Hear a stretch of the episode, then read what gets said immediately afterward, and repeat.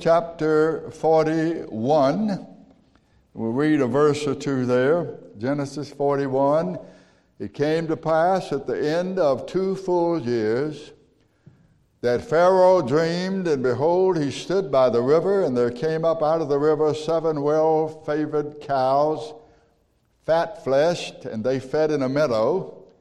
And behold, seven other cows came up after them, ill favored and lean fleshed, and stood by the other cows upon the brink of the river. And the ill favored and lean fleshed cows did eat up the seven well favored and fat cows, and Pharaoh awoke. Then he went back to bed after he took some Alka Seltzer and some aspirin. And lo and behold, he had a second dream. Verse 5. He dreamed a second time, and behold, seven ears of corn came up upon one stalk rank, that is, fat and good. And behold, seven thin ears, and blasted with the east wind sprung up after them. And the seven thin ears devoured or ate up the seven fat and full ears. And Pharaoh awoke, and behold, it was a dream. May the Lord add his blessings to the reading of his word, and let God's people say, Praise the Lord. And you may be seated. Let me call your attention to two more things. First of all, a young man who's with us today, Bryce, Bryce Bollinger, is down here near the front. Bryce is in college. This will probably be his last Sunday with us, I think. He go, goes back to college at Covenant College. He's in school, he's in the university on a baseball scholarship. I want you to pray for Bryce because he's a believer in the Lord Jesus Christ. He's a strong believer. His family uh, believes the gospel, believes the Lord, and I want you to remember him in prayer. And then, secondly, we are just so thankful for all of you who've been ill and are with us today. Ruby Perry is with us today, and Carl. We thank the Lord for that. Bob Castle and Julie are with us today. Uh, Betty Hethcock has been ill. Several of you have been ill. Brother Turner was sick with pneumonia. That we've had some real answers to prayer, have we not? We have. And I hope you'll continue to pray for one another, that you'll contact one another and let folks know that you realize that they're missing in the ranks. Okay? Genesis chapter 41. Let me outline this chapter again for you briefly. In the first eight verses, we read of the dreams of Pharaoh. Verses 9 through 13, we read of the butler's revelation. He spoke up and said, I remember when I was in prison and I had some dreams, and there was a young man there who told me what those dreams mean. He said that to the Pharaoh, verses 9 through 13. Then in verses 14 through 36, after the Pharaoh called Joseph out of prison, we have Joseph's interpretation and recommendation, verses 14 through 36. In verses 37 through 45, Joseph becomes Zaphnath Paaneah. That was the name that the Pharaoh gave him, verses 37 through 45. Then we read about Joseph's family in verses 45 and 50 through 52, Joseph's family. And finally, we read about Joseph as the Savior in verses 53 through 57. So, what we have when we open this 41st chapter is this the 17 year old dreamer has now become an interpreter of dreams. He who did not know the meaning of his own dreams is now telling others the meaning of their dreams. He who was thrown into a pit by his brothers has become the governor of Egypt. He who was a naive young man at the age of 17 has become a very wise man at the age of 30. He who was a keeper of sheep will be the keeper now of an entire nation the nation of Egypt, the most powerful nation at that time in that part of the world. He who was a lowly shepherd is now a prophet, governor, and savior. He who could not save himself will now save not only the entire nation of Egypt, but his own family as well. Now, we saw in our last study that Joseph is a teaching tool. We learn a lot through him. He is a wonderful type of Christ, and he is a wonderful example of how a believer should live in this world. And through him, we see our Messiah, and through him, we see how a child of faith should live in this world. Through him, we see our Messiah and we see ourselves and how we ought to be living in this world. Joseph always keeps his eye on his God, his hope in his God, regardless of the cost and regardless of the circumstances. Now, today, as I promised, we're going to try to consider five lessons from this chapter. Number one, lesson number one is the obvious lesson, and it is this The Pharaoh, who is the king of Egypt, not only the Pharaoh, but all kings, all queens, all presidents, all prime ministers, and all dictators, all parliaments and congresses are in the hand of the Lord to do with as he pleases. The God of the Bible is not trying to do anything. I detest it when I hear people say God would like for you, or God wants you, or God would try. Do you mean to tell me that a God who spoke the heavens and the earth into existence would like to try to get you to do something? I know the issue. The issue is man's will. I realize that, and I'll have something to say about that in a moment. But just listen to the Word of God instead of listening to what men say. Listen to this passage Proverbs chapter 21, verse 1. The king's heart is in the hand of the Lord. Like the rivers of water, he turns it whithersoever he pleases.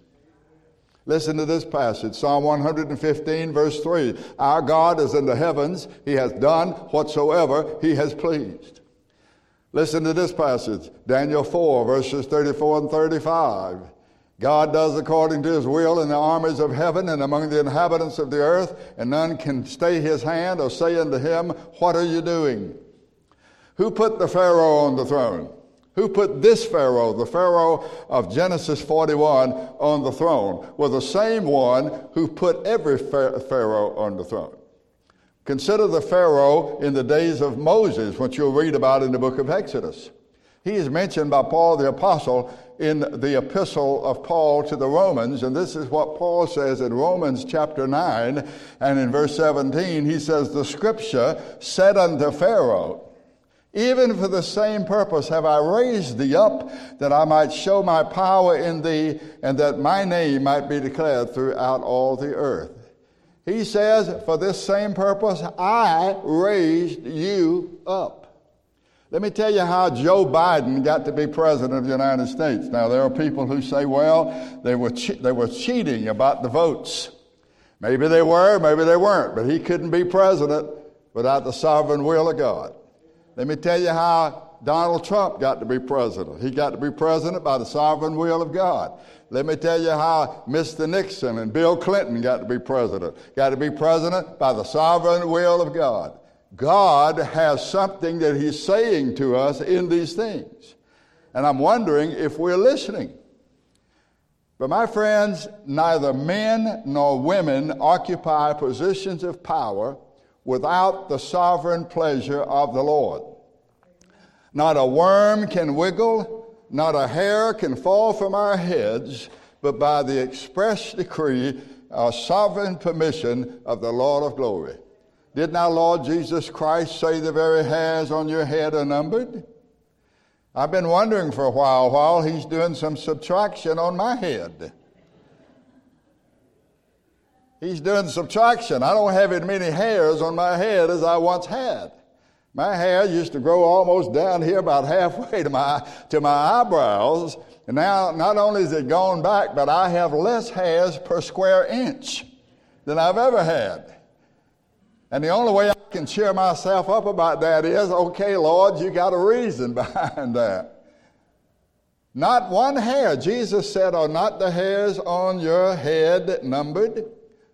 He says that He calls every star There are billions of stars. There are other galaxies behind our galaxy, besides our galaxy, and he calls every star by name. Every star is accounted for. The man that's Pharaoh at this time in Genesis 41 is Pharaoh to fulfill the purpose of God and the promise made to Abraham. Who caused Pharaoh to dream? And who gave him the dream that he dreamed? Well, not only is the king's heart in the hand of the Lord as the rivers of water, but his dreams are too. And here's the point that I wish to make for all of you.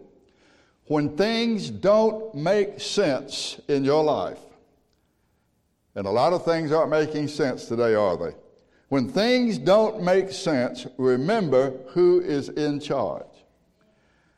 The president, the judicial branch, the Congress, and the Senate may go absolutely crazy, but they will only end up fulfilling the will of God just as surely as Pharaoh is going to fulfill the will of God. Our Lord Jesus Christ warned us back in Matthew chapter 24, 25, all those passages. He warned us that in the last days perilous times will come that men will be lovers of themselves rather and ple- lovers of pleasure and lovers of themselves rather than lovers of God.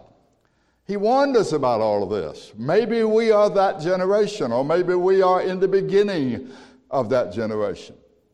But just remember this Pharaoh is going to fulfill the will of God. He's going to do what he wants to do, he's going to do it as it pleases him but he's going to fulfill the will of God. When this world is as mystified about what is going on as Pharaoh was about his dreams, just trust the Lord and wait on him just as Joseph did. That's lesson number one. Here's lesson number two. Regardless of what may be happening or coming, the Lord has a solution. Regardless of what may be happening, regardless of what has happened to you, what may be happening, what will happen, the Lord has a solution. No temptation has taken you but such as is common to man, and the Lord will, with the temptation, make a way of escape or give you the grace to bear it. It was the Lord who gave Pharaoh his dream and it is the Lord who knows what those dreams mean, and it is the Lord who will give Joseph the interpretation of those dreams. It was the Lord who gave the chief baker and the chief butler their dreams, and it was the Lord alone who knew what those dreams meant. Now, here's an interesting thing for, for you to note, and I'm going to emphasize this today in several ways. To whom did the Lord reveal his solution. These dreams presented problems. The baker, the butler, and now the Pharaoh. To whom did the Lord reveal the solution to the problems that would be coming? He revealed it to the one man who was looking to him and trusting him, and that was Joseph. And my friends, if you have come to faith in Christ, it is the Lord who has directed your life. He has moved you in certain directions. He has stopped you from going in certain directions. He has opened doors and He has closed doors. And no matter where you are at this moment, no matter how confusing things may seem, no matter how impossible the way looks, keep trusting Him. And He will show you the way through it or the way out of it. He has the solution. He is the solution. Lesson number three those who are taught of the Lord are those who are trusting Him. Say it another way those who are trusting Him will be taught by Him. Those who are trusting Him and are taught of Him will understand what is going on. Only Joseph understood the dreams. Not the Pharaoh, not the butler, not the baker, not the so called wise men, the sorcerers, and the soothsayers. We read that in Genesis 41 that none of those people could answer that. If you look at verse 8, Genesis 41, verse 8, he sent and called for all the magicians of Egypt, that is, the Pharaoh did, and all the wise men, and Pharaoh told them his dreams, but there was none that could interpret them unto Pharaoh. They didn't know what in the world it meant, but he revealed it to his man, his child, who was trusting him. Those who are taught of the Lord, those who are trusting him, are the ones who will understand. I'd like you to turn for a moment to 1 Corinthians chapter 2 in the New Testament. 1 Corinthians chapter 2. Wish we could dwell here for a while, but we won't be able to in the interest of time, but at least maybe I can whet your appetite. 1 Corinthians chapter 2. Joseph alone understood the dreams. In his generation, Daniel alone understood those dreams. And even part of those dreams, uh, Daniel did not understand when he asked the Lord, What do these things mean? The Lord was telling him some things about the last days, and the Lord's reply to him was, Shut up the book. Shut up the book. Those who are in those last days, he said, will, that are wise, uh, they will understand. But here in 1 Corinthians chapter 2, we have some encouraging words. 1 Corinthians chapter 2. Paul said, When I came to you to teach you, in verse 4, he said, I didn't try to impress you with big words and uh, sophistication of reason. He said, My words were not with enticing words of man's wisdom, but in demonstration of the Spirit and of power. And he said, The reason I did that is I don't want your faith, verse 5, to stand in the wisdom of man, but in the power of God. My friends, as much as I appreciate all of you, as much as I love all of you, your faith must not stand in me or in anything that I teach you, it must stand in God and in His Word. There are too many people today that are drawn to certain teachers and drawn to certain preachers, and they think that they sit right next to the throne of God. That's a fallacious faith. That's a spurious faith. Your faith must always only be in the Lord Jesus Christ. And if you look at the scriptures and pray over them, He'll give you the interpretation of it. All right, He says, We speak wisdom in verse 6 among them that are perfect. The word perfect does not mean perfect as in no longer a sinner, it, it is a word for mature. Those of you who are matured, we speak the wisdom of those who are mature, those who have grown up in the Lord. You're not babies anymore in the faith. You've grown up, and we can give you some meat instead of feeding you baby food. He says in verse 6 uh, that uh, we speak this wisdom among those that are mature, yet not the wisdom of this world, nor of the princes of this world that come to nothing. In other words, we're not using sophistication here to try to help you. Verse 7 But we speak the wisdom of God in a mystery. The wisdom of God in a mystery, even the hidden wisdom which God ordained before the world unto our glory. This wisdom is hidden from the world, is hidden from those who reason as the world reasons. Now watch this, verse 8. Which none of the princes of this world knew, that is, princes means the rulers like Herod and Pontius Pilate and all of those, for had they known it, they would not have crucified the Lord of glory. If they had known what they were doing, they wouldn't have crucified Christ. But as it is written, verse 9, eye has not seen, ear has not heard, neither has it entered into the heart of man the things which God has prepared for them that love him. Now, I've heard that passage quoted a lot at funerals, but that passage is interpreted by the next verse, verse 10. But God has revealed them unto us. He has revealed them unto us by His Spirit, for the Spirit searches all things, yes, the deep things of God. And then He says, let, let me illustrate this for you. Verse 11. What man knows the things of a man but the spirit of the man that's in him? Who knows what you're thinking but you? Nobody can know what you're thinking right now but you in your own mind and in your own spirit. I don't know what you're thinking. You don't know what I'm thinking.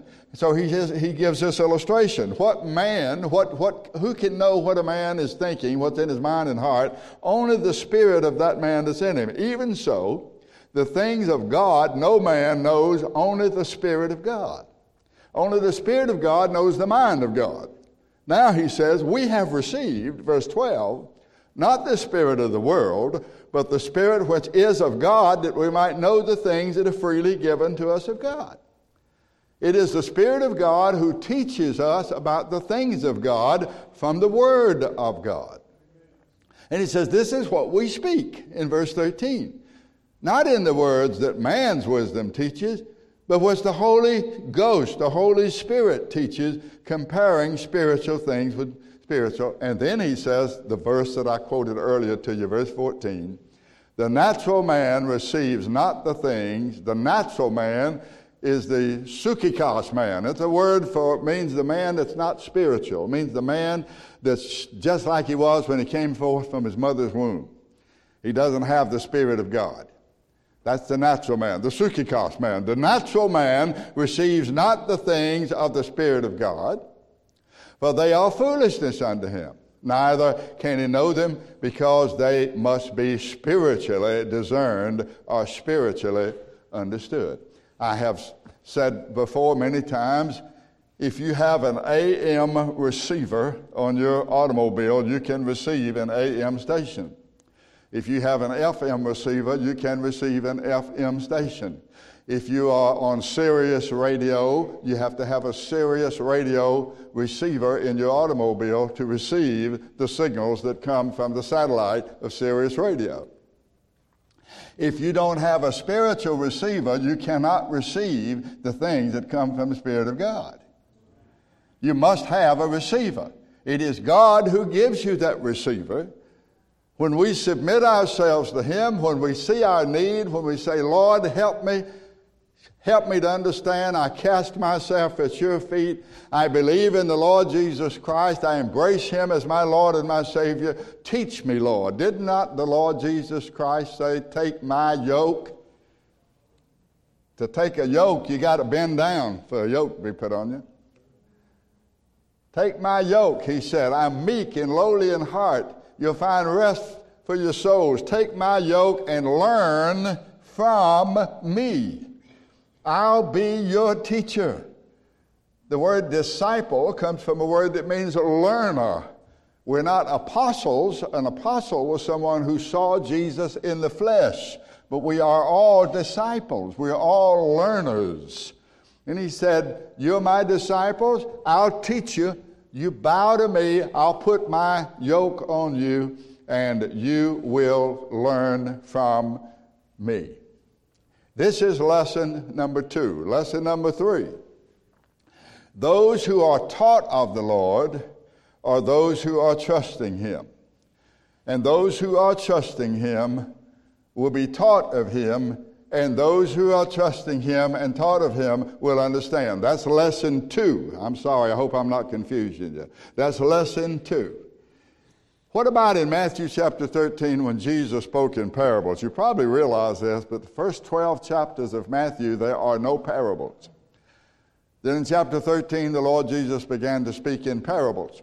And his disciples said, Why are you speaking in parables? And this is what he says in Matthew chapter 13, verse 11 Because it is given unto you, you who believe in me, you who are following with me, you who are trusting me, it is given unto you to know the mysteries of the kingdom of heaven, but to them who do not believe, it is not given. Matthew 13, 11. So here's an example. When the Joseph of the New Testament, the husband of Mary, the mother of our Lord, was confronted with the pregnancy of his espoused wife, a woman to whom he was engaged, and she told him she was expecting a child, he was totally confused. But when the Lord sent a messenger to him, the messenger unscrambled everything for him, and then Joseph understood. When Paul the Apostle was given a thorn in the flesh, he prayed to the Lord about it. He said, I asked the Lord three times, take away this thorn in the flesh. And the Lord said, No, I won't take it away, but I'll give you grace to bear up under it. And the Lord told him why he gave him a thorn in the flesh. Paul had received so much revelation that he was in danger of being lifted up in pride. And the Lord said, just to remind you that you're still a mortal man, you're still subject to all the things that all mortals are subject to, just so you can remember that everything you have is by the grace of God. I've given you this thorn in the flesh to keep you humbled down that I might still use you and teach you more things. That's all in 2 Corinthians chapter 12, verses 7 through 10. So the Lord's strength was made perfect in Paul's weakness. You know, a lot of us, none of us that I know of, like trouble. I certainly don't. I had a, I went to a podiatrist this week because I had something wrong with the bottom of my right foot, some type of uh, callus or something. And he dug around in a little bit and put some stuff on it. And my foot has been so sore I couldn't hardly walk. I've said, Lord, what's that about? well, I've, I talk to the Lord about everything. But I have to know that it is for my good and for His glory. And I'd rather walk with the Lord hobbling along than be able to run at full speed without Him. Charles Spurgeon, the famous English preacher who died in 1892, he said this. He said, I doubt I've learned anything life changing but through trial and trouble. You know, when you start thinking about the Lord and when you call on the Lord in earnest, when you have trouble, when you have trial, when you're sick, when we're weak, then we lean upon the Lord. When we feel strong, we trust in ourselves. When we're ill, we call upon the Lord. We think about death and dying when we get sick. But when we're in robust health, that's the farthest, farthest thing from our minds. Too often, when we're on the mountaintop, we forget the Lord. Daniel said this in Daniel 12 and verse 10. He said, Many shall be purified and made white in the last days, but the wicked shall do wickedly Listen to this now. And none of the wicked shall understand, but the wise shall understand. My friend, if you want to be wise, if you want to understand what is happening, if you want to understand what is going to happen, come to Christ, get in His book, and be taught by His Spirit. Now, here we have lesson number three. Lesson number three. Lesson number two those who trust the Lord will be taught by the Lord. Lesson number, number three and number four, I'll put these together. The wise will prepare for the future.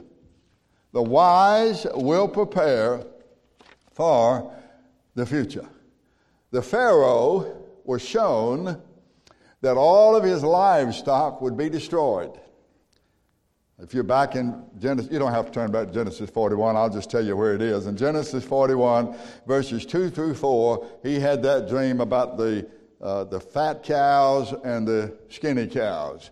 And the skinny cows ate up the fat cows. The message there was all of your livestock is going to be destroyed.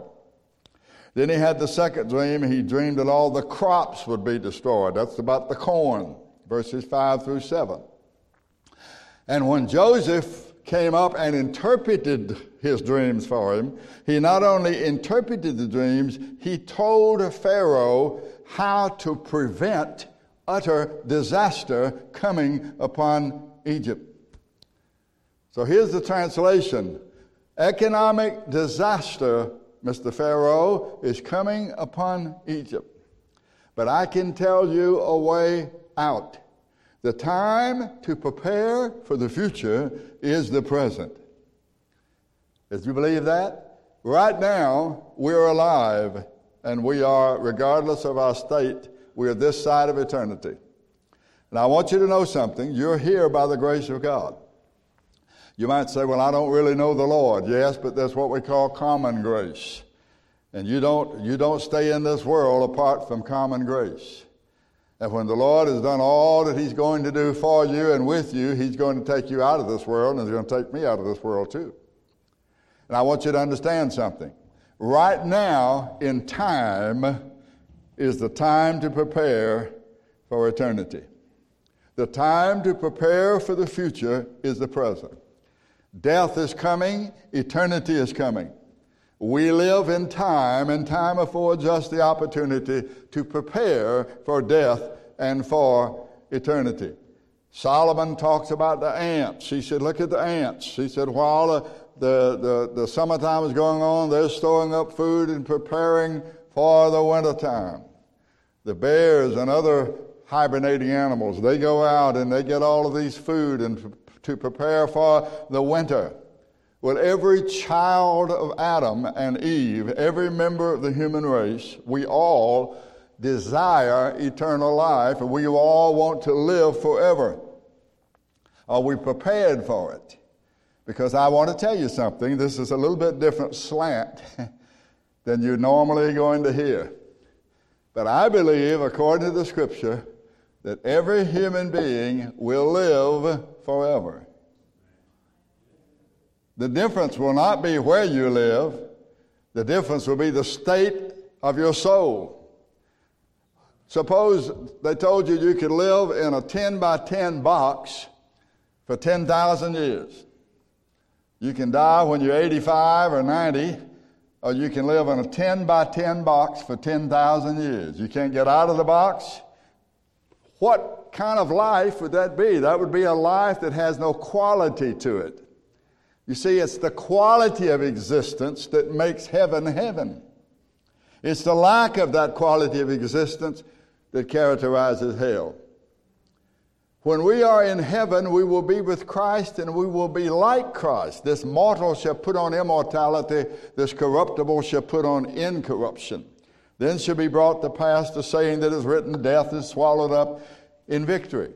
So people are going to live forever, but where are we going to live? With whom are we going to live forever? We all have a desire to live forever. The scripture tells us this. In the book of Proverbs, it says that God has put this desire in our hearts and in the book of Ecclesiastes, Ecclesiastes chapter 3. Solomon, or rather Moses, said, The eternal God is thy refuge and under him are the everlasting arms. We all want to live forever. We want to live for eternity. We all have a desire to be with God because we were made in the image of God and his stamp is upon us. But what are we doing in time? Make preparation for that. God Almighty has sent his Son to redeem his people on the cross and his people are those who come to faith in Christ. Have you come to faith in the Lord Jesus Christ? That is the question. So, this is the fourth lesson. The wise will prepare for the future. Here's the fifth lesson. If I can reduce it down to the most common denominator, I would like for you to turn to Proverbs chapter 1. Proverbs chapter 1 in the Old Testament. If you can find the book of Psalms, which is just uh, about in the middle of the Bible, then following Psalm is the book of Proverbs written by David's son, Solomon. Proverbs chapter 1.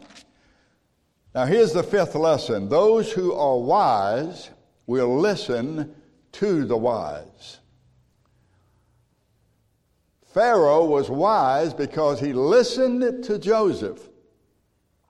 Joseph was wise because he listened to the Lord God Almighty. And that wisdom from God came to the Pharaoh through Joseph. Those who are wise will listen to the wise. Now, there's a fourfold purpose for these dreams that the Lord has given to Pharaoh a fourfold purpose as to why he gave Joseph the interpretation of those dreams. Number one, the first purpose is to get Joseph out of prison. the second purpose is to fulfill the dreams that God gave him when he was 17 years old. You remember back 30 something studies ago, we learned that when Joseph had those dreams when he was 17 years old, he dreamed that he was going to be in some exalted position and all of his brothers were going to bow down to him. You remember that? And it all made them mad. I said, We're never going to bow to you. That won't happen. But, brother, it did happen. It did happen.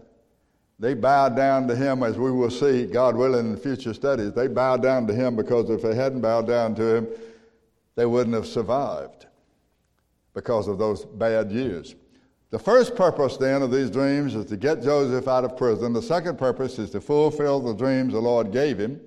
And the third purpose is to preserve the seed of Abraham. And the fourth pur- purpose is to preserve the line of the Messiah which comes through Joseph, who came from Jacob and Isaac and Abraham. So, the fourfold purpose of these dreams get Joseph out of prison, fulfill the dreams that Joseph had at age 17, preserve the seed of Abraham, and preserve the line of the Messiah. If these things hadn't have happened, Joseph's family would have been wiped out and with their wiping out would have been the Messiah, the messianic line. The, the Messiah, who is Jesus, could never have been born because the whole nation would have been wiped out by this famine. Now, these are the real reasons the Lord gave Pharaoh the dreams and Joseph the interpretation. However, the Pharaoh and multitudes in the surrounding countries profited because Joseph could interpret that dream and because Pharaoh believed him. Now, I want you to think about this for just a moment. I believe it was absolutely miraculous that Pharaoh believed what Joseph told him the dreams mean and how to prepare for them. If you had a dream and you came to me and I told you the meaning of your dreams and the interpretation, and I said, The Lord has told me to tell you to sell everything you have, Sell it all, and in seven years, you're going to be twice as rich as you are right now. Just do what I tell you. I wonder how many of you would do it. Well, he hadn't given me a dream like that, and given you one, and given me the interpretation. But to put yourself in the place of Pharaoh. Here's a man that's been in prison. He brings him out. I've heard say that you can interpret dreams. Joseph said, Oh, no, no. You can read this in, in uh, Genesis 41. He said, No, no, I cannot interpret dreams, but God shall give Pharaoh an interpretation. God is the one who gave you the dream, and God alone knows what it means. And God will give you the interpretation. He takes no glory, no glory upon himself and no credit for himself. So if you put yourself in Pharaoh's place and you bring a young man out of prison and he tells you you're fixing to have seven years in which the stock market is going to drop. All the stocks you own are going to go to zero. Now, you're going to have seven years to prepare for that. You're going to have seven good years. It's going to look like the stock market is going to go to 60,000. All of your stocks are going to double and triple and split and everything else, and you're going to be able to buy gold and silver and all the rest of it they got. But in seven years, that's going to run out, and you're going to have seven bad years that will absolutely ruin you. And you know, Pharaoh believed him. And I believe God put it into his heart. He said, Who can we find such a man? Where can we find such a man as this who has the spirit of the gods in him? And that's when he gave him that strange Egyptian name recorded in verse uh, 45, I believe it is, of Genesis 41. So it was a miracle that Pharaoh believed Joseph. But because Pharaoh believed Joseph, he installed him as governor and he put his entire economic program in the hands of a 30 year old Hebrew. And as a result of that, not only was the nation of Egypt spared, but Pharaoh's personal wealth and popularity was increased exponentially. You talk about a popularity poll, his popularity ran near 100% after that. Now, listen, here's what we call this. Don't forget this. We call this blessing by association. Blessing by association. Solomon is an example. You look at Solomon, he started out well. He was such a wealthy man. He had more wealth than any, any man has ever had in the history of the world. He had wisdom to govern God's people. But then he married all of these women. He had 700 wives and 300 concubines. What do you call a man like that? F O O L. You call him a fool. The wisest man became the greatest fool.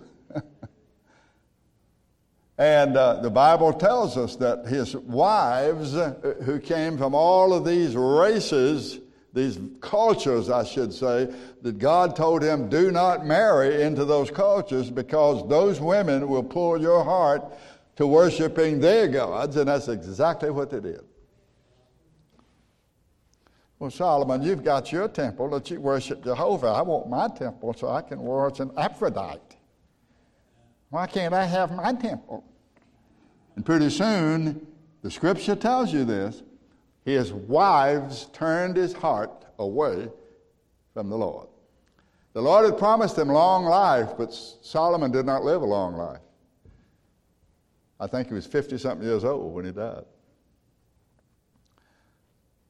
Listen, why was he blessed like he was blessed?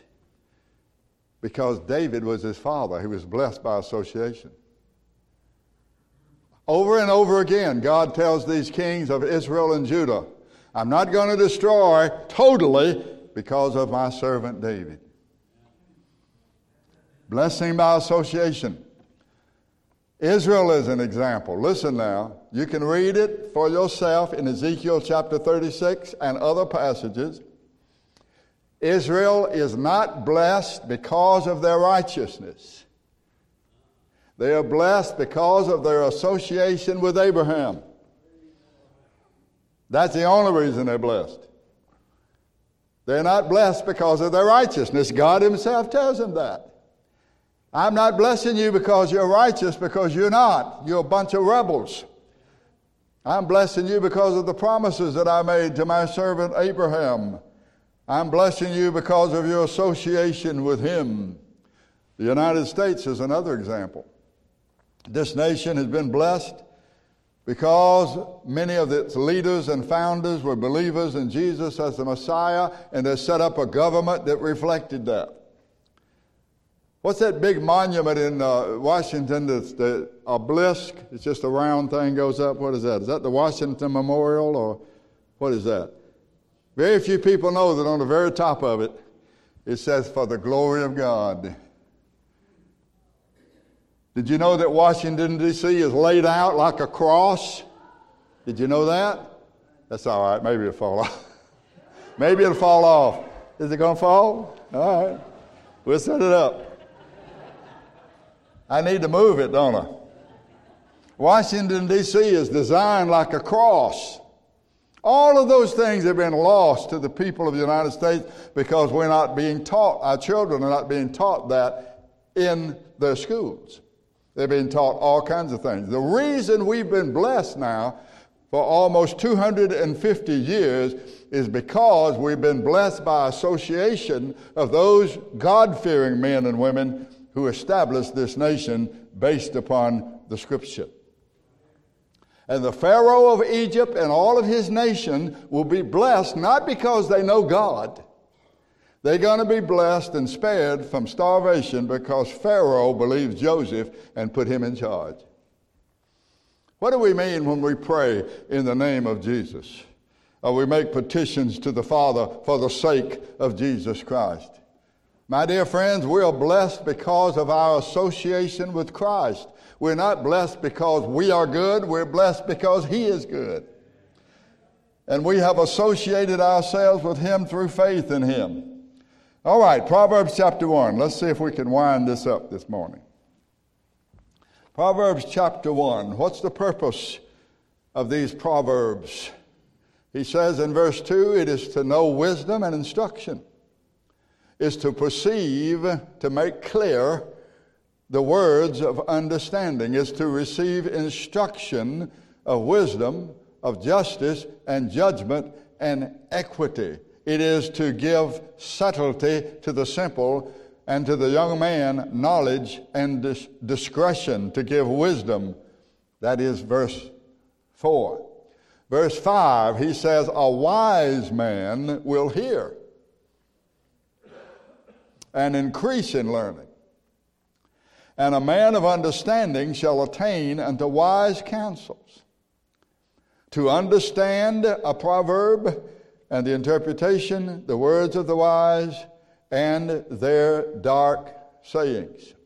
Now, Pharaoh's dream came from God, and Joseph was God's man. And Pharaoh was blessed because he believed Joseph, who had the mind of God, that is, who knew the will of God. My dear friends, the wisdom of God begins with faith in and reverence for the Lord. Look at this, verse 7. The fear of the Lord is the beginning of knowledge. To fear the Lord means to have reverence for Him. It means to have respect for Him. It means to stand in awe of Him. Listen, Jesus, the man, and Jesus, the Christ, has become nothing more today than something like a comic book hero. They started making cartoons about Jesus and his disciples. They've started doing plays in churches. They've started doing all this. The scripture says it has pleased God by the foolishness of preaching to save those that believe.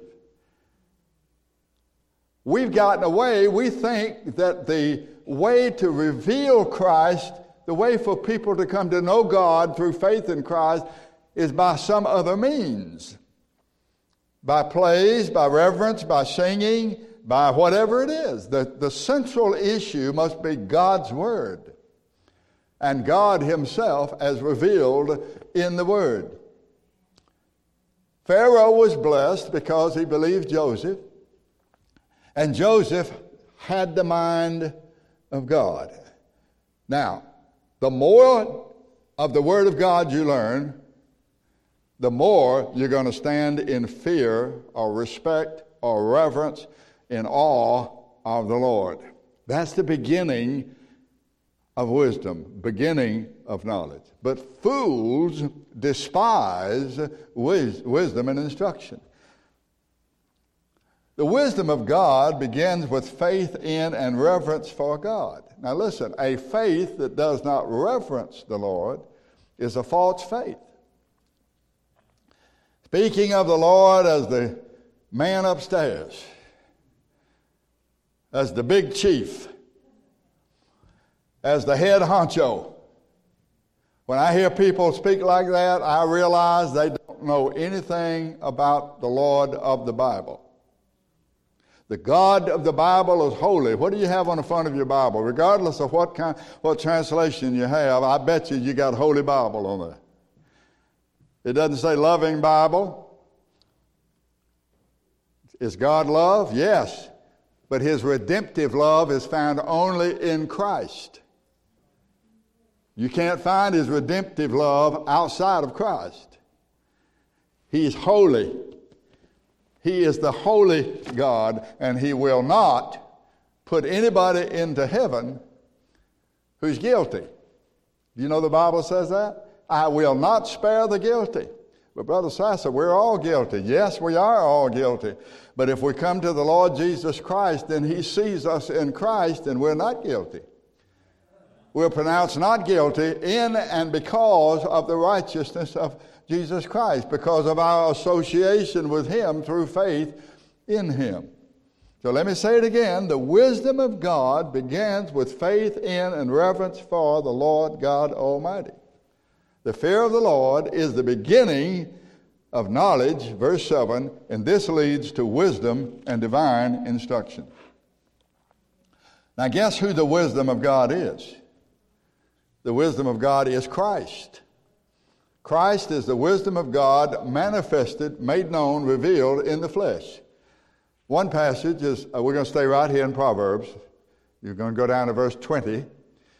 One passage, 1 Corinthians chapter 1, verse 30 says, Of him, of God, are you in Christ Jesus, who is of God, made unto us Jesus Christ is made unto us wisdom, righteousness, sanctification, and redemption. Jesus Christ is the wisdom of God. Jesus Christ is the righteousness of God. Jesus Christ is the redemption of God, and Jesus Christ is the one who separates us unto God, which is the basic meaning of the word sanctification.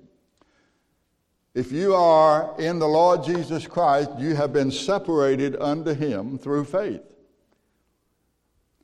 Now, Proverbs chapter 1, verse 20, verse 20, he pictures wisdom being out here in the streets as people hustle and bustle and go their way in life. We're so busy doing this and busy doing that and busy doing that. And he says outside the wisdom of God is saying, Hey, hey, hey, listen to me. God sent me. Listen. And people don't have time to listen. And so here's what we have Proverbs 1, verse 20 Wisdom cries without. She utters her voice in the streets. She cries in the chief places of concourse, the business in the openings of the gates. In the old days, they had gates around the city, and that was where all the business was conducted. In the city, she utters a word saying, How long, you simple ones, will you love simplicity? How long will you scorners delight in scorning? How long will you fools hate knowledge? Turn at my reproof. Behold, if you turn, if you turn to me and turn from yourself, turn from your sin, I'll pour out my spirit unto you. I'll make known my words to you. But they say, we'll talk to you later about Jesus. We don't have time right now. So now comes this word. Because I have called, verse 24, and you refused. I stretched out my hand and no man regarded. You set at naught, you set aside all my counsel. You would have nothing to do with my reproof. I'm going to laugh at your calamity. I will mock when your fear comes. When your fear comes as desolation and your destruction comes as a whirlwind, when distress and anguish come upon you, then you're going to call upon me, but I'm not going to answer you. You're going to seek me early, but you won't find me. Now, let me tell you what this means. If you don't have the Word of God within you, if you're not growing in the grace and knowledge of the Lord by getting the Word of God in you, then when things begin to fall apart, you won't have anything to instruct you. You'll be calling out to God, but you've neglected all these time and all these years of learning from God's Word so you know what to do. You know He's in charge. You know how to trust the Lord. You realize that all of this will work out for your good and His glory. You won't have that. You'll be in panic city. You'll be going nuts. You'll be going crazy. And that's what this means. Then they'll call upon me, verse 28, but I won't answer. They'll seek me early, but they won't find me. Verse 29 They hated knowledge. They didn't choose the fear of the Lord. They'd have nothing to do with my counsel. They despised all my reproof. Therefore, they shall eat of the fruit of their own way and be filled with their own devices. For the turning away of the simple shall slay them, and the prosperity of fools shall destroy them. But whoever listens unto me shall dwell safely and shall be quiet from the fear of evil. For 200 years, this nation, at least in part, listened to the Lord, but we're not listening now. And as a result, God will not hear when we call. We spent years trying to get God out of schools.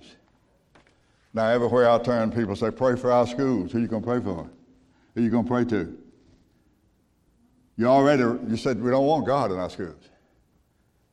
We, we want to be delivered from the judgment that's coming. We want to be delivered from the circumstances we've created, but we don't want anything to do with God. That's where we are in this nation. And my friends, it's the same thing with each of us individually. If you won't listen to the Lord and you find yourself in trouble, you find yourself in distress, you find yourself in a pit, it's of your own doing. It's your own doing because you wouldn't listen. Now, I have to hurry. I'm going to share something quickly with you. In 1992, Venezuela became the third richest country in the hemisphere. In 1997, it became the second largest purchase of F 150s. In 2001, Venezuela voted for a socialist president. Guess what the basis, guess what his campaign slogan was about? Guess what he emphasized when he was running for office? Income inequality. That's what's going on in this country. It's not right for you to have something I don't have. Even though you've worked for 20 years, 30 years, 40 years. Not right for you to have it. So now what do we see on TV? We see people, they showed a newscast um, Friday of uh, a planned raid on a store of about 100 people. They all went in at one time and they all started stealing and they got what they wanted, and they all 100 of them left. How are you going to stop 100 people? They said, Well, we, we're not really stealing, we're taking back. We, you're supposed to share with us. It's income inequality. That's what happened. In 2001, they elected a socialist president on the basis of income inequality. They said, You elect me, and everybody will be treated alike. In 2004, health care was completely socialized. In 2007, all higher education became, quote, free. I'm going to let you in on a little lesson, but don't tell anybody. It's just between us girls. There's a difference between free and free for nothing. There's no such thing as free for nothing. When you get something free, somebody, somewhere paid for it. And when they promise you free things, you're going to pay for it in the long run. 2009, the socialists banned private ownership of guns in Venezuela. In 2012, Bernie Sanders praised Venezuela for their American dream. In 2014, opposition leaders were all put in prison. They said, if you don't like the way we run in the country, too bad, we'll put you in prison. 2016, food and health care shortages became widespread. 2017, the Constitution of Venezuela and elections were suspended. And in 2019, unarmed citizens were massacred by their own government. It took one generation of progressive leadership to plunge Venezuela into civil war and bankruptcy, and that's where they are today in 2022. And if you don't think the United States can be there, just continue to follow it and not hear the word of God. And then when we call, there'll be nobody there to answer. I wish we had more time. I'll share some more of this with you next week, God willing. But I got this yesterday in Valrico, Florida, Grace Christian School.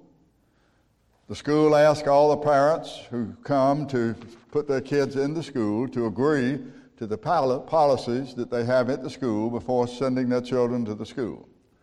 The school enrolls students from K to 12, kindergarten to 12, and in an email, the school administrator uh, condemned homosexuality, lesbianism, bisexuality, transgender identity lifestyle. That's what he said. Quote, we believe that God created mankind in his image, male and female, sexually different but with equal dignity. Administrator Barry McKeen wrote in June 6 email seen by NBC. Quote, therefore, one's biological sex must be affirmed, and no attempt should be made to physically change, alter, or disagree with one's biological gender. Translation, however God made you, that's what you are. Don't try to change that. When you change that, you're spitting in God's face. You're saying, I don't like what you made me. McKeen cited verses from the Bible when she said, had to do with elective sex reassignment transvestite, transgender, or non binary fluid acts of conduct.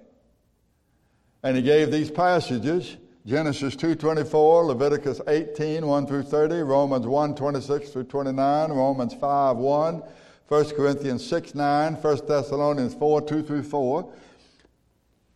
Students, he said, quote, students who are found participating in these lifestyles will be asked to leave the school immediately. The email was entitled Important School Policy Point of Emphasis, please read, and said the parents must all agree to the policies and procedures before your student may start school in August. Now, the major news networks have that, and they're going to propagate that. You'll probably seeing that in the next few days. That was dated August 20th, 2022. You'll probably see that in the next few days. But let me ask you a question. What kind of common sense is it if I stand up here before you today and I say, I am a woman? I am not a man, I'm a woman. I don't want you treating me like a man, I want you to addressing me like I'm a woman. That's the way I want you to address me. I want you to get rid of the pronouns of he and she, and I want you just to just address me in a neutral way. My friends, that is insanity. That's what the prophets said when they call sweet, beat, uh, bitter sweet and sweet bitter, when they call up down and down up. I must leave you. I'll be keeping here all day long. And I'm going I'm to give you my old illustration. The Bible and the earth are our points of reference. If I put you, would you stand together with me? If I put you in a spaceship and I sent you 100,000 miles out into space, and assuming you could breathe and survive, I kicked you out of the spaceship. You've gone, gone 100,000 miles. I kicked you out of the spaceship and I say, now I want you to answer a few questions for me. Which way is up? In what direction is down? Which way is east? Which way is west? Which way is north? Which way is south? You wouldn't know because your point of reference is the earth. When you're here, you know what up and down is, left and right is east and west, north, and south. But when the point of reference is removed, you don't know anything about those directions. The point of reference for sanity, for wisdom, and for knowledge is the Scripture. And when we ignore, when we leave this, when we quit defining life, and we have another perspective, a worldview of life other than this, then we lose touch of what it means to be right, to be wrong, when a man speaks to me and he says, I don't believe the Bible, but I'll tell you what's right, I said, You can't know what's right. All you can know is what you say is right. But I believe what God says is right is right. And what God says is wrong is wrong. That's exactly, that's exactly what we believe, and that's what we stand for here in this church. My friends, we've got some rough times coming. Do we hate people? Absolutely not.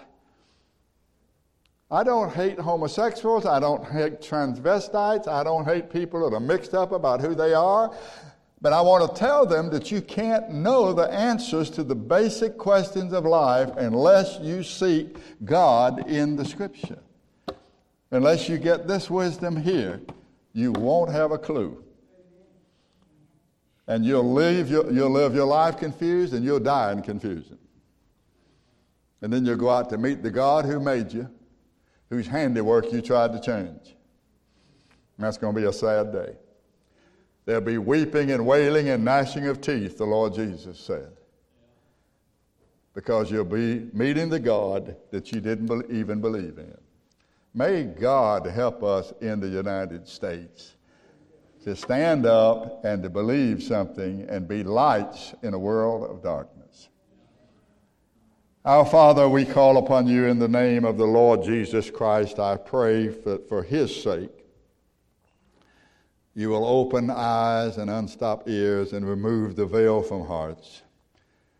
Father, that you'll turn us again and we shall be turned. You'll draw us and we will run after thee. Call us, O Lord, and we will answer.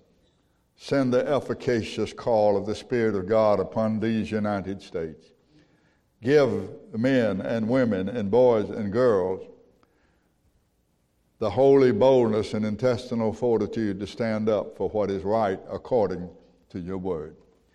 We thank you for your mercy. We thank you that you've withheld judgment upon us because we have done very wickedly. I pray, O oh Lord, that you'll change hearts, that you'll effect that Ezekiel 36 change of a new heart and a new mind, that men might begin once again to seek the Lord and call upon him while he is near. We ask it in the name of our Lord Jesus Christ, and we ask it for his sake. Amen.